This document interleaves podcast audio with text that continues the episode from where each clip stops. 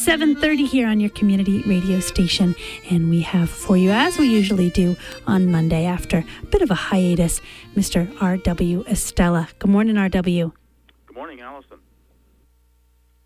Like sap running in trees, March in Maine makes me somewhat manic. Within the past week, the calendar has made it clear to those of us who imagine that each new year be full of time that such notions are foolhardy.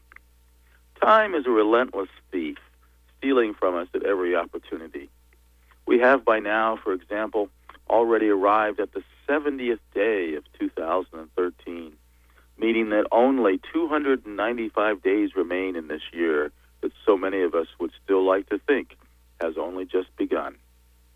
Yesterday's mid afternoon warm sun on the gray and white landscape had me remembering a Simon and Garfunkel tune of 40 some years ago April, come she will.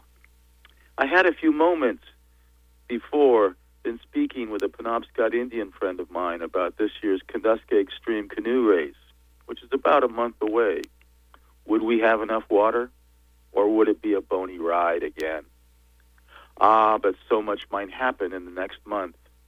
In less than a week and a half, we'll officially have spring. Today is the new moon that will eventually wax near the end of March into the full worm moon.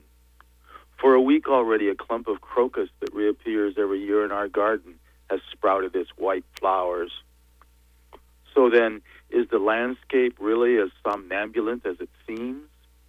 That would depend, I suppose, where one is standing and the point of view one holds. In the Maine town of Byron, for instance, things are all astir. This evening, this western Maine town on Route 17 will have its annual town meeting. On the agenda this year will be Article 27, which reads Shall the town vote to require all households to have firearms and ammunition to protect the citizens? Is Byron trying to be like Switzerland, which has a well armed population as part of its national security plan? Not necessarily, since the interest in Byron seems to be one of protecting its residents from the national government.